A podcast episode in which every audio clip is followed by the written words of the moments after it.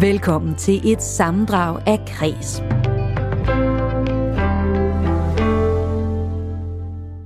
Og så er vi kommet til første del af vores serie om unge kunstneriske talenter i dag. Og i dag der er øh, dagens gæst, dagens kunstner, vi portrætterer den 26-årige filminstruktør Jonas Risve. Og han har blandt andet lavet YouTube-serien Centrum. Og den serie, den har altså i dag over 3 millioner visninger på YouTube. I første del af portrættet, der skal det handle om, hvad der har formet ham som kunstner og filminstruktør. Og Jonas, han voksede op på en helt almindelig villavej i et hus, hvor der var højt til loftet. Jeg er vokset op på en øh, lille villavej i øh, Silkeborg i Søhøjlandet. Der var øh, vildt meget sådan, øh, musik og løsluppenhed. Min mor øh, var musiker og punker i London, øh, og var så sådan en, du ved, som er endt i et kontor et sted, men har taget noget af det med. Og jeg husker meget sådan, at altid, når man var hjemme ved os, så måtte man ting. Øh, hvis det var fordi, at der var fantasi involveret. Vi måtte ikke lave ballade, vi måtte ikke lave dumme ting, og vi måtte ikke være onde mod hverken dyr eller mennesker. Men havde man fået øje på noget, mens man sad og spiste aftensmad, så var det bare fint, man gik. Hvis det var en kat, der løb rundt ud i haven, og man kunne gå ud og kigge lidt på den, så gjorde man bare det.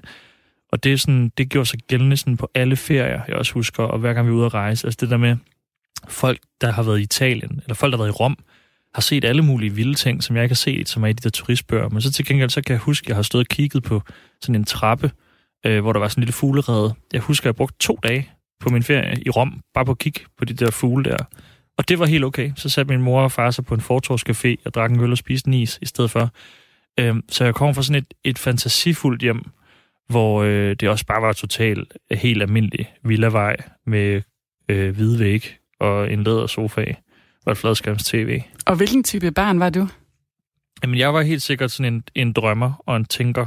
Øhm, alle billeder, jeg har fundet af mig selv, hvor jeg er barn, der går jeg rundt sådan med hænderne på ryggen. Og det gør jeg stadigvæk i dag, når jeg koncentrerer mig. Øhm, så så jeg, var, jeg var heldigvis vældigt på den måde, at jeg havde ikke, ikke svært ved at få venner og sådan noget, men jeg havde svært ved helt sikkert at, øh, at passe ind i de der sådan, flokke, der jo dannes på et fodboldhold, eller øh, til en fest og sådan noget. Øh, der havde jeg det helt sikkert bedre med at betragte. Og det kommer så vildt godt igen i forhold til det her, som jeg laver film i dag, for det er jo det, det jeg nu engang lever af, at portrættere noget, jeg går for øje på, eller går og tænker lidt over. Ja, hvornår opdager du, at øh, det her med at lave film, det er noget for dig? Jamen, det gør jeg faktisk, da jeg er ret ung. Min far, han, øh, min farfar dør af kraft, mens jeg går i sådan noget 4-5. klasse, husker jeg det som. Og øh, han havde altid underholdt øh, på campingpladserne, hvor ham og min far har været, øh, når de har været på ferie, med sådan at filme folk i løbet af hele ugen, og så den sidste dag lavede de sådan en udendørs biograf, hvor han viste de der åndssvage videoer frem af nogen, der kastede med terninger og drak øl for alle dem, der nu har været med på ferien. Og der er helt sikkert et eller andet i hans øh, sådan meget sådan tekniske brug af det der kamera, som jeg faldt for. Så mens andre falder for kunstfilm, eller deres forældre viser dem film, så faldt jeg for, at når han kunne betjene det der kamera, så kan jeg også godt gå ud ret hurtigt og lære at betjene kamera. Så det var meget sådan en håndværker-ting egentlig for mig. Øh, jeg er ikke vokset op med sådan en film som en, en, en, en kunstform overhovedet. Øh, men da jeg så begynder i gymnasiet og skal vælge sådan, okay, jeg vælger mediefag som min hovedlinje, der tog jeg ligesom på en eller anden måde sådan et eller andet valg om, at øh, nå, men det er ikke helt åndssvagt, hvis jeg ender med at lave noget med film, for det er trods alt det, der har været min hobby, mens de andre spillede fodbold. Og øh, nu vi lige er ved gymnasiet, så skal vi også lige vende, at øh, der møder du også en sød pige, som øh, du bliver kærester med. Ja. Og I er faktisk stadigvæk sammen i dag. Det er måske ikke sådan lige det, man tænker er prototypen på en fremadstormende filminstruktør.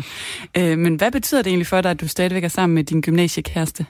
Jamen det er sjovt, altså i midten af det der gymnasieliv der, hvor jeg var allermest øh, opslugt af mig selv. Og der møder jeg så Emma pludselig på et dansegulv til sådan en gymnasiefest, hvor hun, jeg husker det meget tydeligt, at alle var klædt ud til sådan noget øh, techno-fest. Øh, der var kostymer, og så kan jeg huske, hun kiggede på mig, som ikke var klædt ud, fordi jeg havde været ude at filme, og syntes, det var sejt at komme for sent. Jeg skal bare huske, hun sagde til mig sådan, det er så ikke særlig sejt ikke at være en del af det, der foregår her, bare lige så du ved det. Og hun var anden gear, jeg var tredje gear. Øh, og det kan jeg huske, det betød noget for mig, at hun turde sige det til mig. Og det, det siger hun til mig jævnligt dagligt næsten. øh, hvad hedder det, altid stolt, men aldrig imponeret. er det ikke det, man siger? Ja. Og øhm, nu har vi været sammen i, i syv år. Og øhm, på en eller anden måde for mange, så er det jo sådan noget, der, der kan være enormt farligt, fordi man jo kan vokse fra hinanden, men det er som om vi sådan i overført betydning øh, er vokset tættere på, fordi man jo også som unge mennesker oplever hinanden på nye måder. Altså først blev jeg kærester med en pige, som gik i anden gear, ikke vidste, hvad hun skulle med sit liv. Så blev jeg kærester med en pige, der blev student, og pludselig gerne være jurist. Og nu er jeg lige om lidt kærester med en færdiguddannet jurist, og alt muligt midt imellem der. Altså man, man bliver jo forelsket på ny, i en ny øh, type, eller en ny form for, for det samme menneske, på en eller anden måde. Så er jeg så bare ham, der stadigvæk bare gerne vil lave film, måske. Men jeg har fået en masse ud af at være forelsket i hende, og hun har nok også fået et eller andet ud af mig, måske. Ja. Nu skal vi bare lige høre en kommentar fra en anden, som øh, faktisk også kender dig fra dine helt unge år. Det er nemlig øh, Jesper Christensen, som du mødte allerede som teenager. Prøv lige at høre, hvad, hvad han siger om dig dengang. Øh, på det tidspunkt, der ejer jeg et produktionsselskab i Aarhus. Og på det tidspunkt begynder Jonas' navn at poppe op rundt omkring. Og det har jo nok været mest på Facebook. Jeg ved ikke, hvor meget Instagram der var dengang. Vi er sådan 7-8 år tilbage. Men jeg ser i hvert fald mere og mere navnet Jonas Risvig rundt omkring, og ser, at han er med på nogle projekter, og sætter selv gang i mange projekter på det tidspunkt. Og så mødes vi faktisk første gang en aften på øh, en klub i Aarhus, der hedder Train, øh, hvor han sikkert var ude at filme nogle musikere. Og jeg går hen til ham og siger, øh, præsenterer, hvem jeg er, og han, han præsenterer sig selv. Vi får en kort snak, og vi bliver enige om, at vi lige skal mødes et par dage efter det. Og siden da har vi faktisk øh, arbejdet sammen på kryds og tværs på alle mulige forskellige måder. Hvad har jeg været på det tidspunkt? Der har jeg måske været i start 20'erne, så han har nok været 18 år, 17-18 år. Jeg tror faktisk, vi jokede lidt med, at han ikke kunne komme ind på den natklub, vi var på. Øh, han kunne kun komme ind, fordi han var med musikerne den aften. Det var en, en fyr, der godt vidste, hvad han ville. Altså, han, han havde helt sikkert en plan for, hvor han gerne ville hen med de ting, han gik og lavede på det tidspunkt. Og det er også sådan, Jonas er. Han er, han er meget... Øh, han ved godt, hvor han gerne vil hen, og, øh, og så er han god til at arbejde på det. Han er god til at rykke på ting, og han er god til at komme derhen, hvor han gerne vil hen. Og han har altid været, altså han har altid været omfavnende og altid taget folk til sig og været god til at, øh, at arbejde med folk og se potentialet i folk. Øhm, så derfor tror jeg også, der er mange, der har haft, der føler, at de har et kendskab til Jonas på et eller andet tidspunkt, på en eller anden måde. Ja, sagde altså her din samarbejdspartner gennem flere år, Jesper Christensen. Og ja, vi hører jo lidt om uh, sådan en uh, ung wannabe i ordets positive forstand, som kommer ind på natklubber som 17-årig. Ja. Uh, det lyder jo som om, at du allerede ved, hvilken vej du skal allerede her. Ja, og vildt nok lige høre ham. Vi har faktisk ikke snakket om det der i øh, nogensinde, at det var der, vi mødtes. Øh, men det var da totalt flashback fra, hvem jeg løb rundt og var. Og Kan du genkende dig selv? ja, det kan jeg vildt godt. Og jeg kan også godt genkende det, som jeg stadig synes, jeg er. Øh, en ung mand, som ved, hvad han vil, og så samtidig jo bare i tvivl om det hele tiden. Øh, men for nogen, for nogen er det jo så sådan en, en forsvarsmekanisme, at, at sige højt, jeg ved ikke, hvad jeg skal med mit liv. Og for mig har det nok altid været at sige, jeg ved virkelig, hvad jeg skal med mit liv. Øhm, for ikke at, hvad skal man sige, ende i, ende i saksen, om at være ham der, som øh, gik og fumlede rundt. Så som Jesper siger, der er jo meget slående egentlig. Han siger, at jeg er nok er sådan en, som folk har en opfattelse af, øh, altid har haft en plan eller en vej, eller jeg er sådan en, der ved, hvor han vil hen. Øh, og på den måde rører det, og det, det rører mig jo lidt faktisk at høre det, fordi at, øh, det stemmer egentlig ikke sådan rigtig overens med, hvordan jeg, jeg har det. Jeg kan godt se, at, at i mit arbejde, at det ser målrettet ud, og det er jo bare fantastisk. Altså, fordi det er jo også det, der gør, at folk kan blive inspireret af det. Sige sådan, om Jonas tog den her vej. Men altså, hvis du spørger mig, hvorfor jeg gjorde dit eller gjorde dat, eller hvor jeg var hen for to år siden, altså jeg aner det ikke, fordi det er jo det er virkelig noget med at stå op hver dag, og så sådan tvivle, tvivle, tvivle, finde en løsning, føre den ud i livet, og så gå i seng op og ikke kunne sove, fordi man er sådan, åh oh, nej, hvad nu med det, og hvad nu med det, så når jeg ikke det, og hvad gør vi så? Øhm, men vildt nok, hvordan det kan virke på andre mennesker. Det der med nogle gange at ture til en førerstav, det er jo også det, en instruktør skal kunne. Det er jo at være dirigenten i det der orkester, som ikke nødvendigvis skal have skrevet sangen, men som i hvert fald skal kunne fortælle trompeten, om den spiller højere end tubaen. Og så til sidst, så vender man sig om sammen med sit orkester og får forhåbentlig en klapsalve, hvis det er gået godt. Ja, og man kan sige et, øh, et andet tidspunkt, hvor øh, du i hvert fald også udadtil har virket som om, at du vidste, hvad du ville, det er efter gymnasiet, hvor du simpelthen skriver en uh, mail til Suspekt, ja. fordi du gerne vil lave en dokumentar om den. Hvordan i alverden finder du på det? Jamen, der sad jeg i sådan en situation, hvor jeg kunne mærke, at alle mine venner de skulle ud og rejse og have sabbatår og gå i gang med at altså studere. Og jeg var så skoletræt, og jeg var også træt af at, at føle, at jeg ikke var rigtig god til det der med at lave film. Altså, jeg var, jeg, jeg var, ikke, jeg var ikke ham, som var bedst til at filme. Jeg var sgu ikke rigtig god. God. Øh, men det, jeg vidste, jeg kunne, det var, at jeg havde en god fantasi. Så jeg kunne også sådan, jeg kunne også leve i en drømmeverden ret længe. Og det er jo lidt en drømmeverden at prøve at skrive til alle mulige artister, hvor man ikke må komme med dem rundt. Men det vidste jeg, jeg kunne finde ud af, så det gjorde jeg, og jeg skrev en vild god mail. Øhm, tør jeg godt selv at sige, jeg har gemt den. Og det var virkelig sådan en mail, man ikke rigtig kunne sige nej til. Øh, det var en, en, du ved, endnu en gut, der tilbyder sin hjælp gratis, og siger, at hvis I ikke kan lide det, så kan I bare smide det ud. Og hvis I kan, så må I bruge det til evig tid, til lige hvad I har lyst til. Øh, og jeg bor i Silkeborg, og jeg skal spille på Smukfest på lørdag, så må jeg ikke komme og være med og filme der.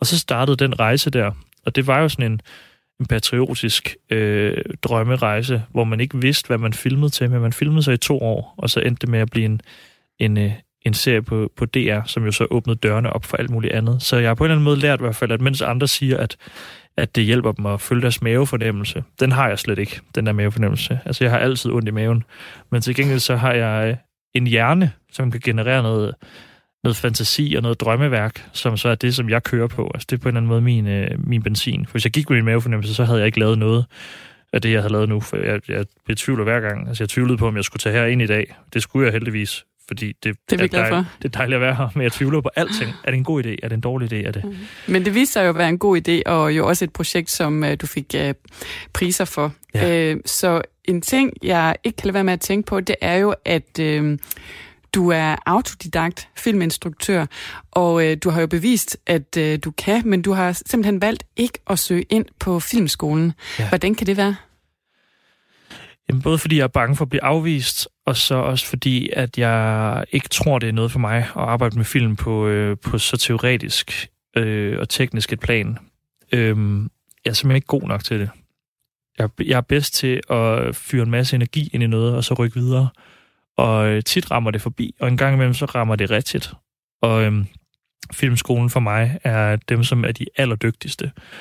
Og det har jeg ikke lyst til at være. Jeg, jeg vil egentlig gerne blive ved med at være øh, ham, som hele tiden skal lære, fordi jeg tror også, det er der, man, man bliver nødt til at finde på nogle løsninger, som ender med at kan blive enormt charmerende for andre at se. Og øhm, Derfor så er jeg jo på sådan en, en evig læring. Men jeg havde faktisk, da Jørgen Let annoncerede, at han lavede en filmskole efter sommer, havde jeg faktisk tænkt mig at, at søge ind. Jeg havde faktisk også sparet sammen til det. Og, Men så og, skete der noget andet, gjorde der ikke? Jo, fordi, jeg, og jeg joker ikke. Altså, jeg, jeg havde fundet pengene til det, og sagt til min kæreste, jeg er nok lige væk i efteråret der.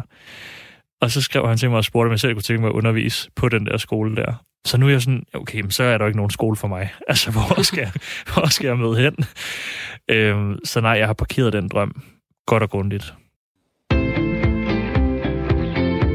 Du lytter til Kres med mig, Rikke Kulin. Du lytter nemlig til Kreds, og for tiden der stiller vi skarpt på unge kunstneriske talenter. Vi undersøger, hvad det er, der har formet dem, men vi undersøger også, hvordan de vil forme os, deres publikum. Og øh, her i anden del af portrættet af filminstruktør Jonas Risve, der skal det handle om hans arbejde med serien Centrum. Den finder du på YouTube, og øh, den producerede han under coronanedlukningen af Danmark.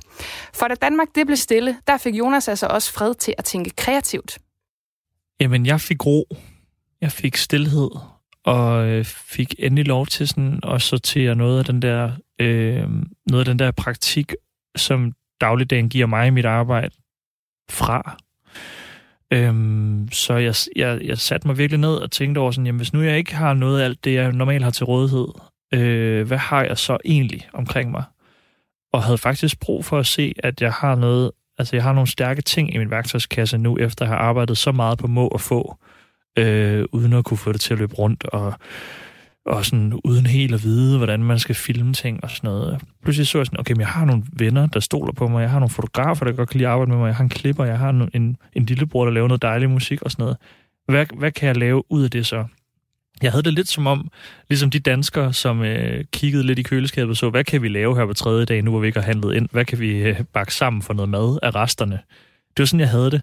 Og det endte så bare med at blive til noget, der smagte vildt godt, og som jeg kunne blive ved med sådan at skrive ned som en opskrift, og som jeg nu arbejder ud fra. Øhm, så, så helt konkret til dem, der ikke øh, ved, hvad vi taler om her, så lavede jeg en ungdomsserie, der hedder Centrum. Jeg satte den ligesom op på fire dage, og så skrev jeg to afsnit først, og så sagde jeg til mit hold, hvis nu det går godt, så øh, vil jeg gerne booke jer, ligesom I går til badminton hver tirsdag fra nu af på ubestemt tid, indtil landet åbner op igen.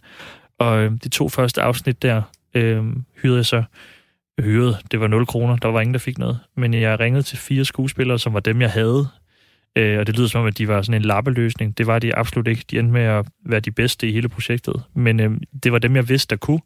Og øh, så dukkede de op og spillede bare fantastisk. Øhm, og så sagde jeg til dem, I skal ikke være ked af det, hvis der kun er tusind, der ser det, fordi der er ikke nogen, der kender min YouTube-kanal eller min Instagram, så lad os håbe på det.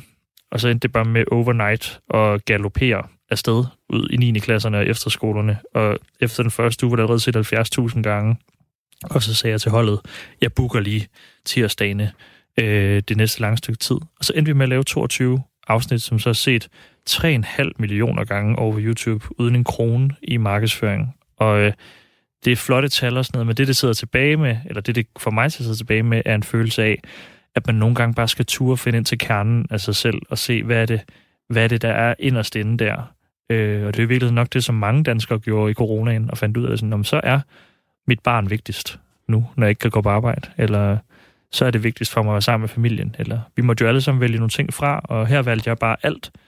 Alle store ambitioner om teknik og budgetter og, og høje drømme, jeg så det væk, og så sagde jeg, nu skal jeg bare gå ud for min dør og lave et lille afsnit med nogle unge mennesker, der taler om noget, som kan mærkes.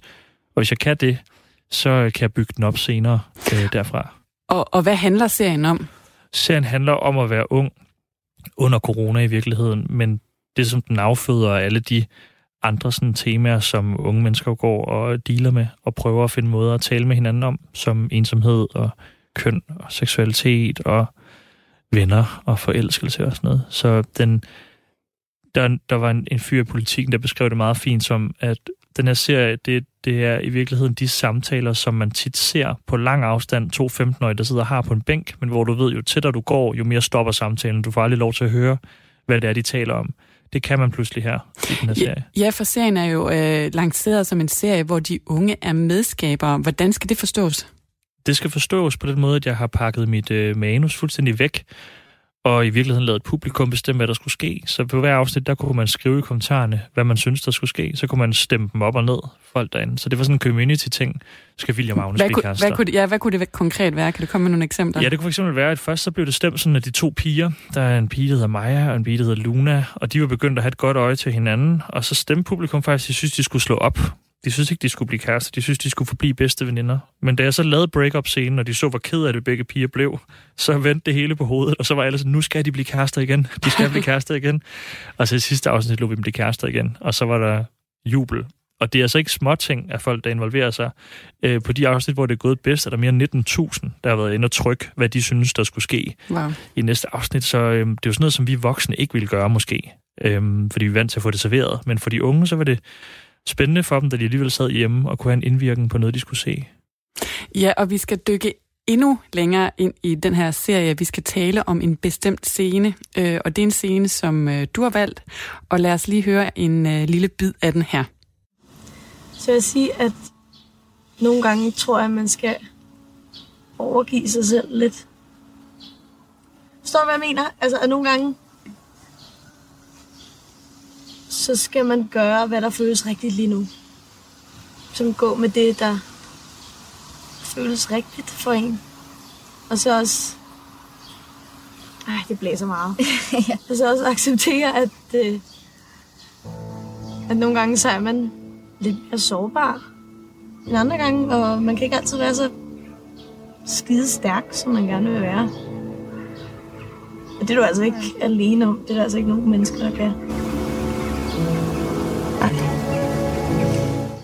Hvad sker der i den her scene? Jamen, i den her scene sker der det, at vores, øh, en af vores hovedkarakterer, Luna, hun øh, går og har det rigtig svært, fordi hendes hjem er ikke trygt. Det er ikke et sted, man har lyst til at være. Og hun er forelsket i øh, en af hendes bedste veninder. Hun tør ikke sige det. Og hun er også jaloux, fordi hendes bedste veninde, hun er forelsket i, har fundet en anden. Og øh, vennerne vil bare gerne drikke øl, og ikke rigtig tale om, sådan, hvordan de har det. Og pludselig møder hun bare øh, pigen her, Augusta, som er spillet af Fanny Bornedal, som øh, er den øh, 10-årige ældre version af hende selv. De har samme bandana på, og det ligner virkelig to lunaer, der sidder over for hinanden. Og øh, da vi lavede den scene, så sagde jeg til de to piger, her er det bare vigtigt, I lader den løbe lige så længe, du har lyst til. Altså lad den rulle 10 minutter, hvis det er det, den skal.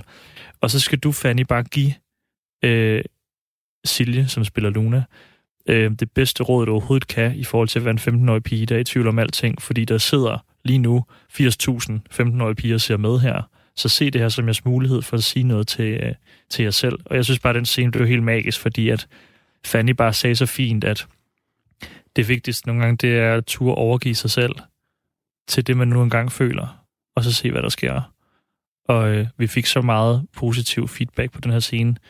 Øh, jeg kan simpelthen se i statistikkerne, at folk bare spolede hen til den her scene også, og så den helt færdigt igen og igen. Fordi den på en eller anden måde måske siger noget, som er meget banalt, men som man nogle gange har brug for at høre fra, fra nogen i fiktionens verden. Og kan du sige lidt om, øh, hvordan Centrum adskiller sig fra, hvad der ellers er på markedet af ungdomsserier? Ja, jeg var ude i 9. klasse for ikke så længe siden og snakke med dem, hvor øh, en af pigerne sagde meget fint, at det er som om, at øh, normal tv har øh, filter. Og det, som Centrum ikke har, det er, at det har ikke noget filter. Og i hvert fald så har det et meget lille filter. Hvordan skal det forstås?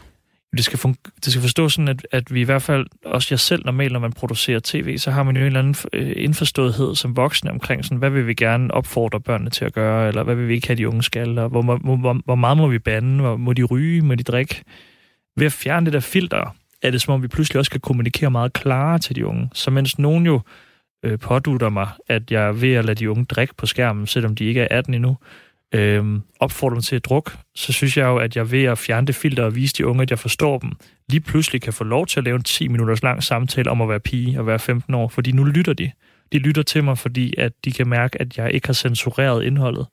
Og det synes jeg har været en vildt vigtig lektie sådan at, at lære. Øh, men det er jo svært, fordi det, det gør at du hele tiden har sådan en masse etiske dilemmaer. Hvad, hvad viser vi, hvad viser vi ikke? Og der er steder, hvor vi øh, fjerner ting, og så er der steder, hvor vi, hvor vi lader det gå.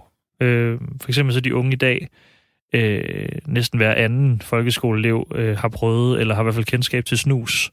Øh, jeg ved ikke, hvorfor det kom tilbage. Men det er så stort, at vi sagde, at vi bliver nødt til at have det med i serien. Det er urealistisk, hvis det ikke er med. Men på den anden side, så fravalgte jeg til gengæld at have rygning med overhovedet, så der er ikke en eneste cigaret med. Og det er jo der, man må tage nogle valg nogle gange, men tit så kører man det hele over en kamp i, øh, i dansk fiktion, og det kan de unge mærke. Øhm, og det har vi ikke gjort ved Centrum, både fordi vi ikke havde midlerne til det, men også fordi jeg bare havde lyst til at lade de unge bestemme, så de virkelig har ansvaret for det. Jeg bider egentlig også meget mærke i, hvad kan man sige, sproget eller dialogen, øh, som øh, jeg synes virker ret naturlig. Ja. Måske som, jeg tror, at øh, folk på 15 taler, uden måske egentlig også helt at vide det. Ja. Men hvordan har du arbejdet med sproget i serien? Jamen, jeg har bare lavet de unge omformulere øh, alt, hvad de havde lyst til, og bare sige det, som de ville sige det. Så øh, for eksempel øh, pigerne der, øhm, da jeg lavede det første manus, så sagde jeg, hvis nu I skulle skrive det, hvordan ville I så skrive det? Og så havde de skrevet alt om. Altså sådan alle replikkerne om. Og der mærkede jeg bare, okay, det er jo bare det, jeg skal. I virkeligheden gør det også mit arbejde nemmere. Så skal jeg bare skrive, hvad I laver, og så skal I bare selv skrive, sk- altså bestemme, hvad I snakker om. Øhm, på den måde blev det jo også de unge sprog. Og så skal jeg bare lige høre dig øh, her til sidst i del 2. Er serien kun til et ungt publikum? Nej, det er jo det, der er sjovt, fordi det kan jo godt være, at man føler, det er det, men øh, jeg kan se, at sådan, øh, 40 procent af dem, der ser med, de er altså over 20 år gamle. Øhm, og jeg får rigtig mange beskeder, også fra mine egne veninder på snart 30, der siger, hvornår kommer der mere? Vi skal se det. Og jeg tror måske, det er fordi, uanset hvad du laver, når du portrætterer et miljø, en til en og uden filter, så bliver det relevant for næsten alle mennesker. Så for de voksne, der godt kunne tænke sig at se, hvad deres døtre egentlig taler om, så er det spændende at se. For drengene er det også spændende at se. Og for piger, der er yngre, vi har piger helt ned på 7-8 års alderen, der har stoppet os på gaden og sagt, de elsker centrum og sådan noget, ikke? selvom det er til en målgruppe 6 år ældre. Og det minder mig bare om, at jeg vil elske at se en dokumentar fra et plejehjem, hvor der ikke var noget filter. Hvor der føler man også tit, det bliver pakket ind i, at vi skal passe på de ældre og sådan noget. Jeg gad så godt høre to gamle damer bare sidde virkelig og snakke om, hvad de havde lyst til. For så vil det også blive interessant for unge at se, hvordan er det uden filter. Det er jo altid spændende. Så jeg tror, det er det, den kan, siden den taler op og ned i alder sagde Jonas Risvig til min kollega Lene Grønborg Poulsen. Og øh, jeg er altså også ret interesseret i at se det her koncept, som øh, han lige beskrev. Så hvis der sidder nogle øh, filmskabere derude, så er det bare med at ringe til plejehjemmene. I tredje og sidste del af portrættet, som du skal høre om lidt, der skal det handle om, hvilke budskaber Jonas Risvig han har til den her unge generation, som kigger med. Du lytter til Kres med mig, Rikke Kulin. Og vi springer altså direkte til tredje og sidste del af portrættet af Jonas Risvig. Vi har talt om, hvad der har formet ham som kunstner, og vi har kigget nærmere på serien Centrum. Men nu der skal det altså handle lidt om, hvordan Jonas Risvig han ønsker at forme eller påvirke os som samfund og som publikum. Og spørgsmålet det er, hvilket budskab han øh, egentlig ønsker at sende til den her ungdomsgeneration, som han laver indhold til. Og svaret det kommer måske alligevel bag på de fleste. Og det, som er lidt den, den, den bitre sandhed, det er, at jeg har faktisk ikke rigtig noget på hjerte. Altså, øhm, det kan godt være, det virker sådan, men jeg er øh, meget, meget apolitisk egentlig, og jeg har egentlig ikke behov for, at folk sådan skal lytte særlig meget på mig. Også selvom vi, øh, vi taler om nogle projekter her, hvor jeg har råbt op og bedt op opmærksomhed, så, øh, så den følelse, jeg havde, da vi lavede det sidste afsnit af Centrum, og vi skulle tale om sådan om hvilken følelse, eller hvad, skal vi, hvad vil vi gerne sige med det her? Så kommer jeg til at sige på vores hold, sådan, jeg vil bare gerne have folk, de lige får gåsehud til sidst, og så synes, at den sidste sang er god, og at de får lyst til at se med mere øh, i en ny sæson. Det, altså, that's it. Det man så kan sige, som jeg godt kunne tænke mig at inspirere til i virkeligheden mere, øh, end, at, end at have et budskab, det er, at jeg vil gerne inspirere de unge til for det første at ture lave noget, som de synes er meget bedre end det, jeg laver. Og så vil jeg gerne inspirere de unge til at tage samtalerne med hinanden. Jeg har mange, som har skrevet til mig efter øh, vores serie Centrum der, at de, øh, at de er blevet inspireret til at tale med deres venner om nogle emner, som de før ikke turde at tale med dem om. For lige pludselig er det sejt at se Agnes og Maja i Centrum tale om, hvordan de har det med deres kroppe. Og de kan pludselig gøre, at to piger i Randers har nemmere ved at tale om det sammen det er sådan noget, som jeg synes er nok for mig for evigt til, at øh, det giver mening, at det, jeg laver. Hvis man kan få øh, unge mennesker til at tage samtalerne med hinanden. For det er jo det, det handler om, når ting går galt. Det er jo tit, vi ikke får spurgt ind, eller ikke får åbnet munden. Og øh, hvis, jeg, hvis, jeg kan, hvis jeg kan bidrage med det til samfundet, så øh, er jeg meget, meget glad og stolt. Nu talte vi uh, tidligere omkring det her med filmskolen, og uh, jeg har tidligere hørt, at uh, du har fortalt, at uh, du sådan føler, at du blev lidt afvist på filmskolen, fordi de havde en holdning til, at man skulle have oplevet noget vildt eller traumatisk uh, i ja. ens barndom og opvækst, for egentlig at kunne lave, lave film, at man skulle have noget på hjertet. Ja. Men er du sådan et eksempel på, at man uh, godt kan lave, lave film uh, uden at have noget på hjertet, eller i hvert fald bare i uh, anførselstegn, og komme med en rolig og god opvækst opvækst fra en øh, mellemstor provinsby? Ja, det er det absolut. Øhm, jeg, jeg synes jo, at der nogle gange er sådan en bizarre dyrkelse i øh, kunstmiljøer, at det der med, at jo mere traume du har, jo flottere kunst kan du lave. Altså det er sådan en, et, et benspænd, man i mange år har givet hinanden, at jamen, de skuespillere, som også selv har haft allerflest selvmordstanker, de må også spille allerbedst, så det er dem, vi optager. Eller jeg, jeg tror, vi i et land, som er så rigt og stærkt som Danmark, og hvor vi i fremtiden skal leve af og inspirere andre til sundhed og til, øh, ja, både i forhold til vores klode, men også i forhold til vores øh, psyke og mentale helbred og fysik. Jeg tror, vi skal lade være med at gå og forvente af hinanden, at vi skal have været igennem alt muligt for at kunne ting. Øhm, og, og det synes jeg i hvert fald er vigtigt, hver gang jeg kan proklamere, at jeg har, jeg har, jeg har intet ar på sjælen, som giver mig en fordel i forhold til det med at lave film. Men det, som jeg så måske har, det er, at jeg har levet så almindeligt et liv, at jeg øh, er nysgerrig, og jeg, er, øh, jeg har lyst til at dykke ind i miljøer, som øh, jeg måske ikke kunne, hvis jeg allerede havde været en del af dem. Øhm, så i virkeligheden i helt overført betydning er det jo også en, en, en tale til de unge, som måske føler, at de står lidt uden for et fællesskab, og sige til dem, at I behøver ikke være en del af skaterne for at kunne lave filmen om skaterne. I virkeligheden så er det måske kun dig, der kan lave den, fordi du ikke er en del af det, men fordi du er nysgerrig på, hvad der foregår inde i den der flok der. Og øhm, sådan har jeg i hvert fald tænkt mig at blive ved med at arbejde øh, resten af mit liv. Og hvis nogen andre kan bruge det til noget, så øh, igen, så, øh, så synes jeg pludselig, at alt mit arbejde er det hele værd. Du lytter til Kres med mig, Rikke Kulin første del i dagens sommerserie om unge talenter, hvor vi i dag taler med den prisvindende Nana Cecilie Bang, der både er skuespiller og dramatiker. Og i dag der er hun huskunstner på Aarhus Teater, hvor hun er lykkes med at trække unge mennesker ind i teatersalen. Og her i første del, der kigger vi nærmere på, hvad det er, der har formet Nana Cecilie Bang som kunstner. Og hun voksede op som den yngste af fem søskende, som et øh, meget følsomt, stille og temperamentsfuldt barn.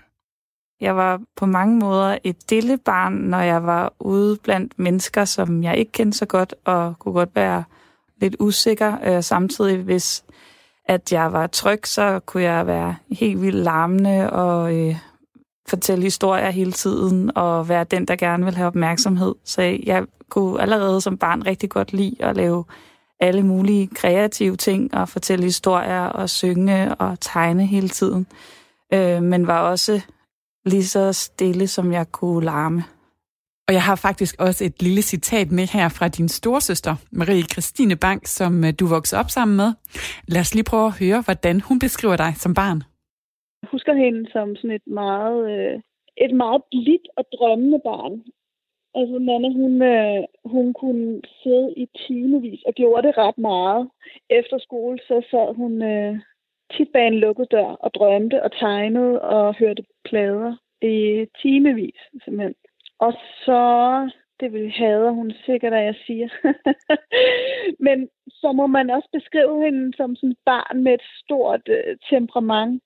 Øh, ikke på nogen måde forstået som, at hun var et vildt eller voldsomt barn. Det var hun slet ikke. Hun var øh, øh, blid og, og, og lyttende og meget tænksom. Men stort temperament forstået på den måde, at hun havde et meget, meget øh, rigt følelsesliv som barn.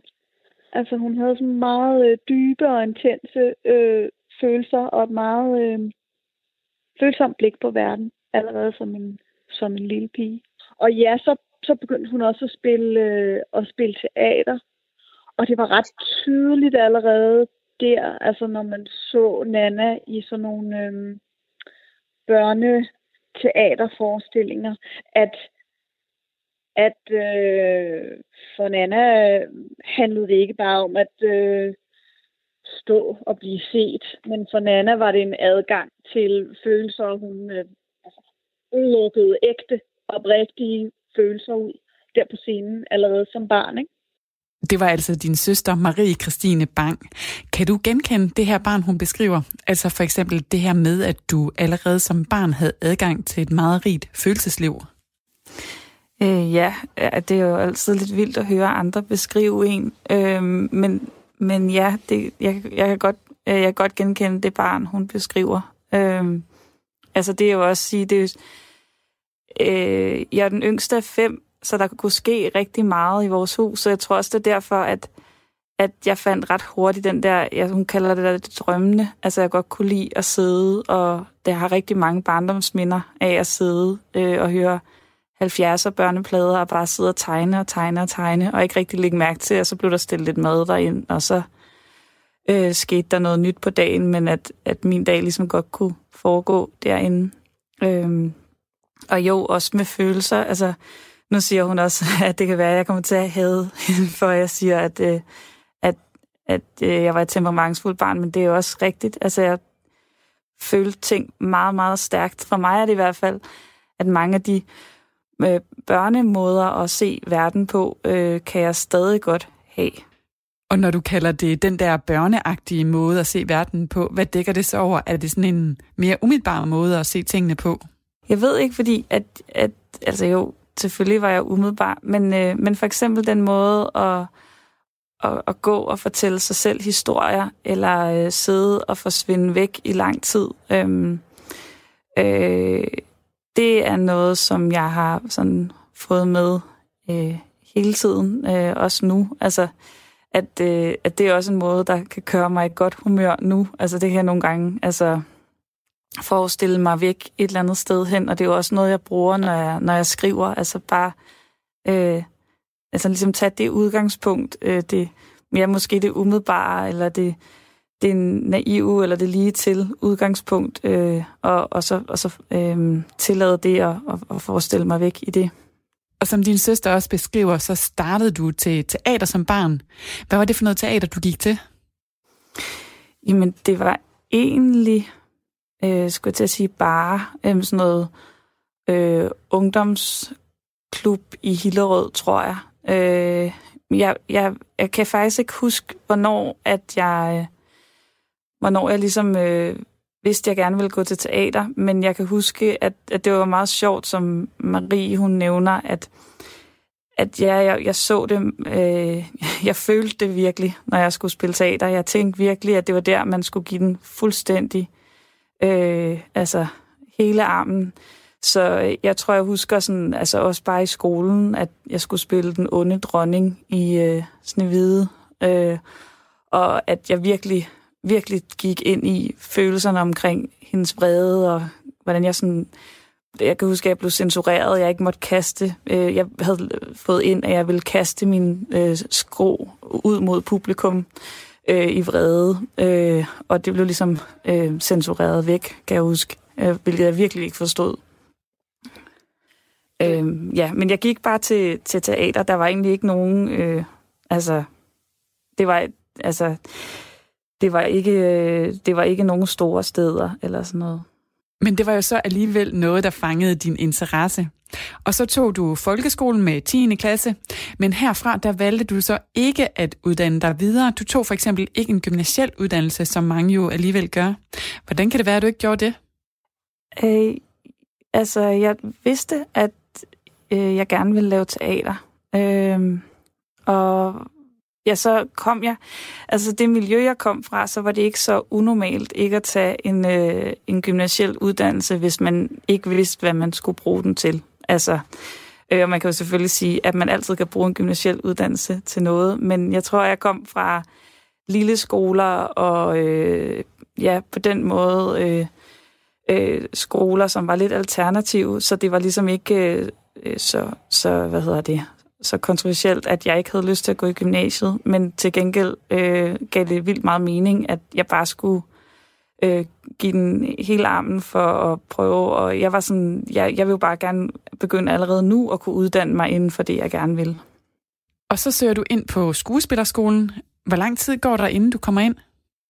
Øh, jeg tror, jeg søgte fire gange, øh, og hvor tre af gangene, der gik jeg, der er tre prøver til en øh, skuespillerskole, så, hvor jeg ikke gik videre fra første prøve. Så jeg var ligesom, øh, der var ikke rigtig nogen indikationer fra skolens side, at det var en god idé, at jeg blev ved med at søge. Øh, men, men ja, jeg kom ind fjerde gang. Og blev du nogensinde i tvivl i den her proces øh, med de afslag? Altså blev du i tvivl om, hvorvidt skuespil egentlig er noget for dig? I, altså selvfølgelig, altså jeg tror, jeg altid øh, er i tvivl om alting. Øh, det tænker jeg er en, sådan en grundting, jeg har.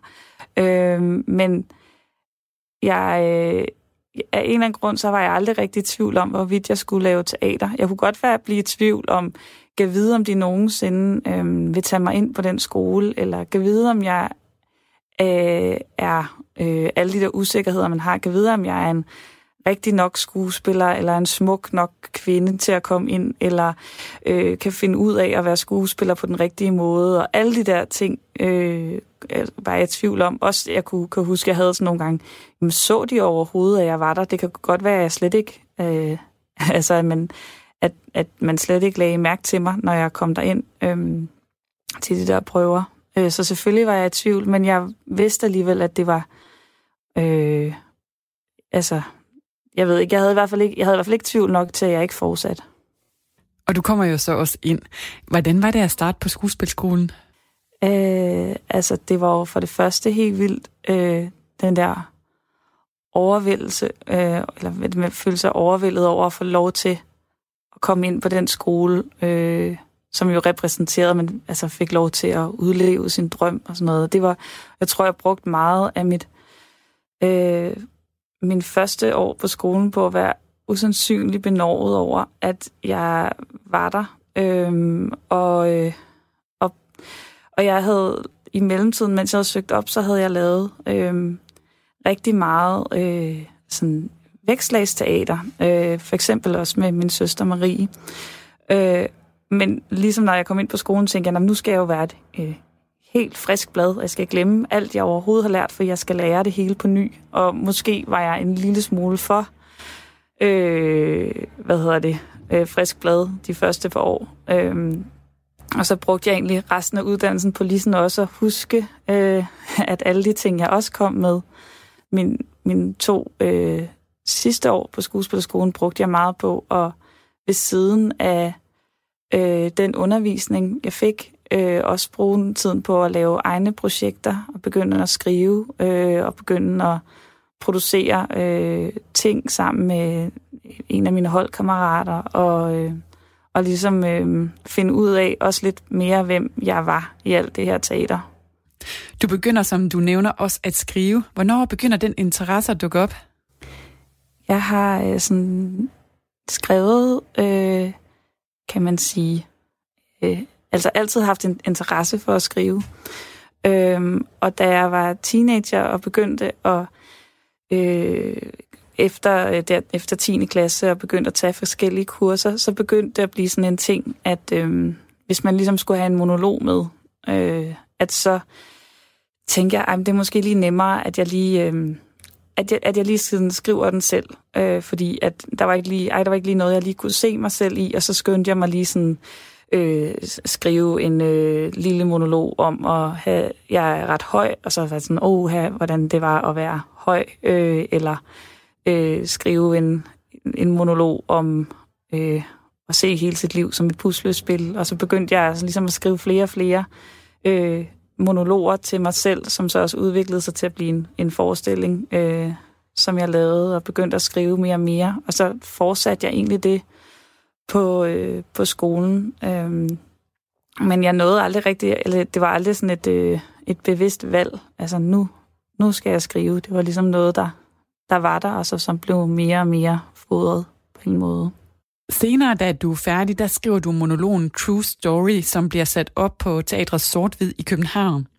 Og jeg ser lidt den her opsætning som stedet, hvor mange fik øje på dig og tænkte, wow, øh, hende her, hun kan både spille og skrive. Hvad var det egentlig for en forestilling, du lavede der? Altså, True Story kom til at betyde helt vildt meget for mig, fordi at det jo også måske for mig var en måde at vise, ja, hvem, hvem, hvem jeg også er. Øh, ikke som i at øh, i karakteren øh, på scenen, øh, men, men som, øh, nemlig sådan mig som, øh, som skabende. Og så betød den også, at, øh, at der var nogen, der fik øh, øjne for, at jeg øh, kunne skrive. Øh, og i Aarhus så spurgte de, om jeg ville have lyst til at skrive en forestilling, som så skulle være til nogen andre end mig. Øh, og det satte ligesom i gang, øh, at, at det jeg ligesom, jeg havde hele tiden et håb om, at jeg ville både kunne øh, skabe og også være på scenen, og fik ligesom åbnet op for, at at, at det så ligesom er jo er, at, at det, jeg laver nu, øh, begge dele. Sagde Nana Cecilie Bang til min kollega Lene Grønborg Poulsen. Og senere i programmet, der dykker vi ned i Nanas seneste stykke, Alt er umuligt på Aarhus Teater. Og det var det stykke, der fik digital premiere mod alle odds midt under coronanedlukningen af Danmark. Du lytter til Kres med mig, Rikke Kulin. Du lytter til Kreds, hvor vi for tiden stiller skarpt på unge kunstneriske talenter, og hvor vi undersøger, hvad der har formet dem, og hvordan de vil forme os. Og her i anden del af portrættet af dramatikeren Nana Cecilie Bang, der skal vi blive lidt klogere på hendes kunstneriske arbejde. Og det skal vi se nærmere på ved den forestilling, hun skrev til Aarhus Teater, som hed Alt er umuligt, og som havde premiere i maj i år. Altså, jeg blev spurgt, om jeg gerne ville skrive en afgangsforestilling til, øhm, til, til et hold på skuespillerskolen. Øhm, og øh, allerede den opgave øh, så jeg en, en stor udfordring, fordi at, at jeg tit tænkte, at, øh, at det kan være svært med en afgangsforestilling, fordi den har så meget pres liggende omkring sig, øh, fordi man har, nu er det så seks, da jeg gik der, så var det otte elever, som jo har en forestilling, hvor de bare skal vise alt, hvad de kan, så de kan få øh, en rigtig god start øh, på, øh, på deres arbejdsliv. Og det er jo bare et, øh, altså nærmest et umuligt pres at lægge på en masse øh, mennesker. Øh, så nu skal du bare være helt fantastisk. Øh, så derfor havde jeg lyst til at lave en forestilling, hvor at, at lave en historie, hvor at der var ligesom øh, plads til al usikkerheden, alle de øh, al den usikkerhed, der, der er øh, i det sted, de står. Øh, og øh, jeg begyndte at tænke over andre steder, hvor, hvor at jeg i hvert fald kunne genkende den følelse.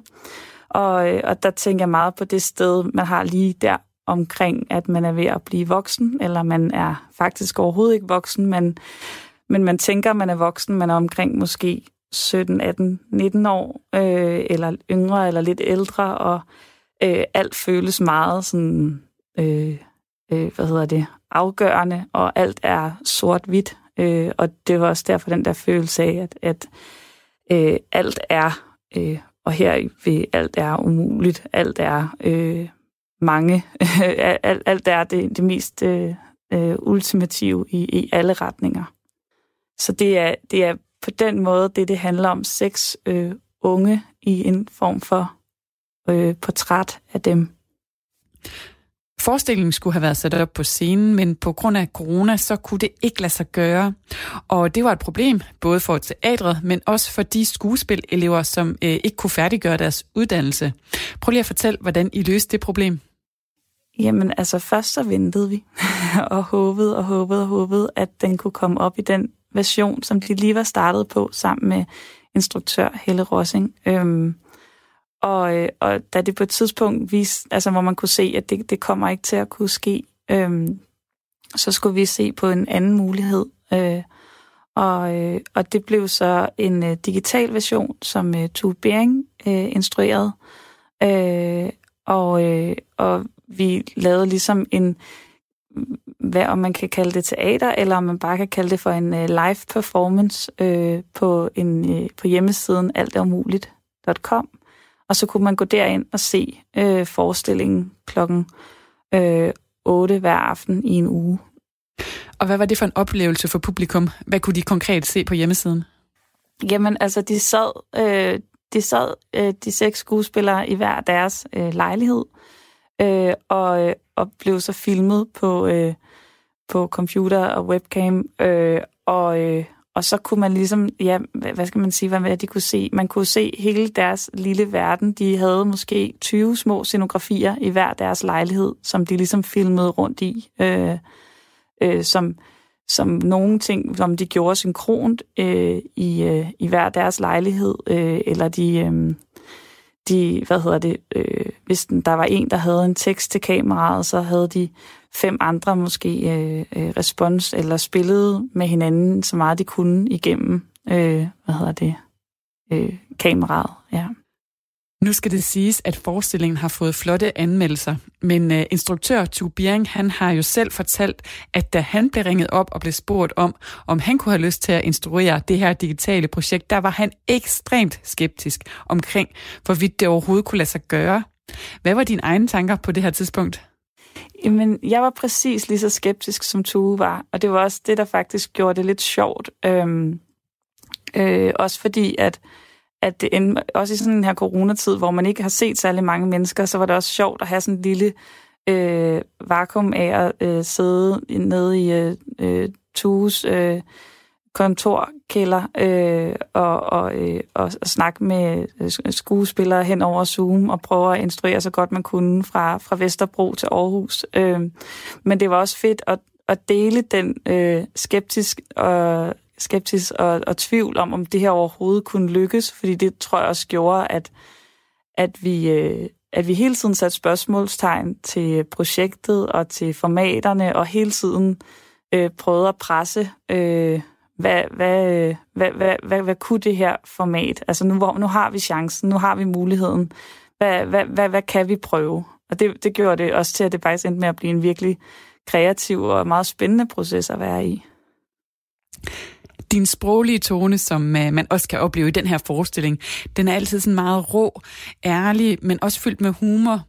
Og du er forfatteren bag en af de vildeste replikker, jeg til dato har oplevet på en teaterscene, og som faktisk også endte i en overskrift i Information.